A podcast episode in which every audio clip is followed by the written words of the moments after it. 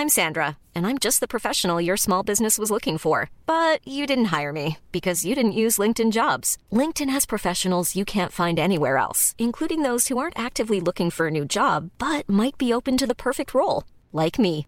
In a given month, over 70% of LinkedIn users don't visit other leading job sites. So if you're not looking on LinkedIn, you'll miss out on great candidates like Sandra. Start hiring professionals like a professional. Post your free job on linkedin.com/people today. Good morning. This is Ricard with the Daily Beast. It's Friday, June 5th, and these are the top five stories the Cheat Sheet team is watching right now. Peaceful protests in New York State took a dark turn late Thursday as graphic video emerged of an elderly man being knocked to the ground by police in Buffalo. The shocking incident in Buffalo's Niagara Square occurred outside City Hall, where a video posted by local media shows the man approaching police as they attempt to clear the square, only to be violently shoved. The man falls backwards and slams his head into the ground, left seemingly unconscious, as protesters can be heard screaming, quote, he's bleeding out of his ear. Buffalo Police Commissioner Byron Lockwood ordered the suspension of the two officers involved, and New York Governor Andrew Cuomo called the incident, quote, utterly disgraceful. Elsewhere, protesters in New York City were confronted with swarms of police officers using batons on people who had been demonstrating peacefully. LinkedIn prides itself on being the highly professional, civil, troll free antithesis to all other social media platforms. But on Wednesday, the company's own internal meetings looked like a Facebook comment section dumpster fire more than anything. Earlier this week, the site announced it would hold a company wide virtual town hall to address nationwide social unrest and urge people to bring along questions.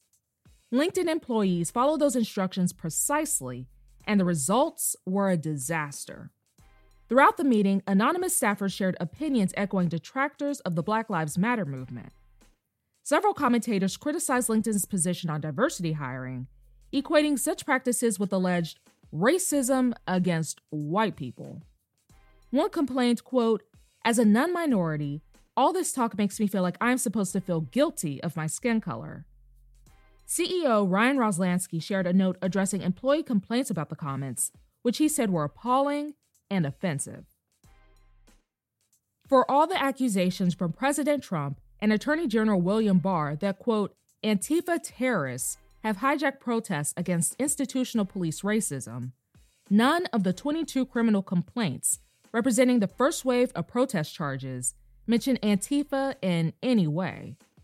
One case references anarchism as a motivating ideology, not anti fascism. Another high profile one in Las Vegas references the so called, quote, boogaloo far right trend of provoking a race or civil war.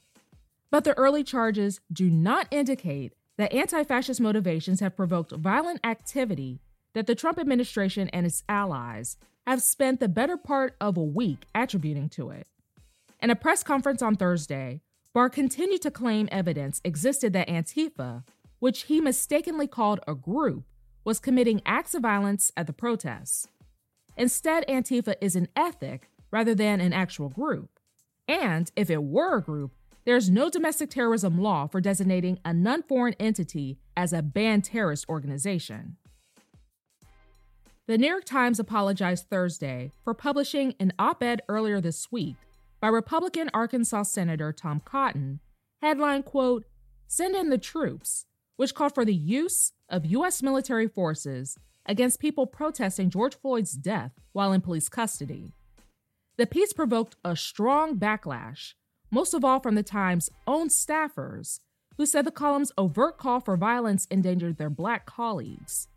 The paper's apology blamed the publication of the column on what it called, quote, a rushed editorial process. It promised to amp up the fact checking operation and publish fewer opinion pieces. Kanye West was actually spotted joining the Chicago protests over the death of George Floyd on Thursday night. Wearing a mask and a black hoodie, the rapper did not stay for long at the Southside gathering and did not speak to the crowd.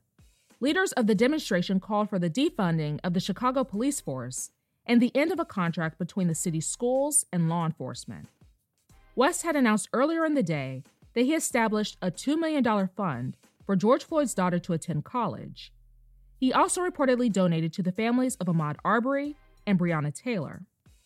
Let's see if he keeps supporting President Trump after all of this. That's all for this morning. Check back every weekday morning and afternoon for more of the news you need to know. Find us on your smart speaker or wherever you listen to podcasts. Hey, it's Paige DeSorbo from Giggly Squad. High quality fashion without the price tag? Say hello to Quince. I'm snagging high end essentials like cozy cashmere sweaters, sleek leather jackets, fine jewelry, and so much more. With Quince being 50 to 80% less than similar brands. And they partner with factories that prioritize safe, ethical, and responsible manufacturing. I love that. Luxury quality within reach. Go to quince.com slash style to get free shipping and 365 day returns on your next order. Quince.com slash style.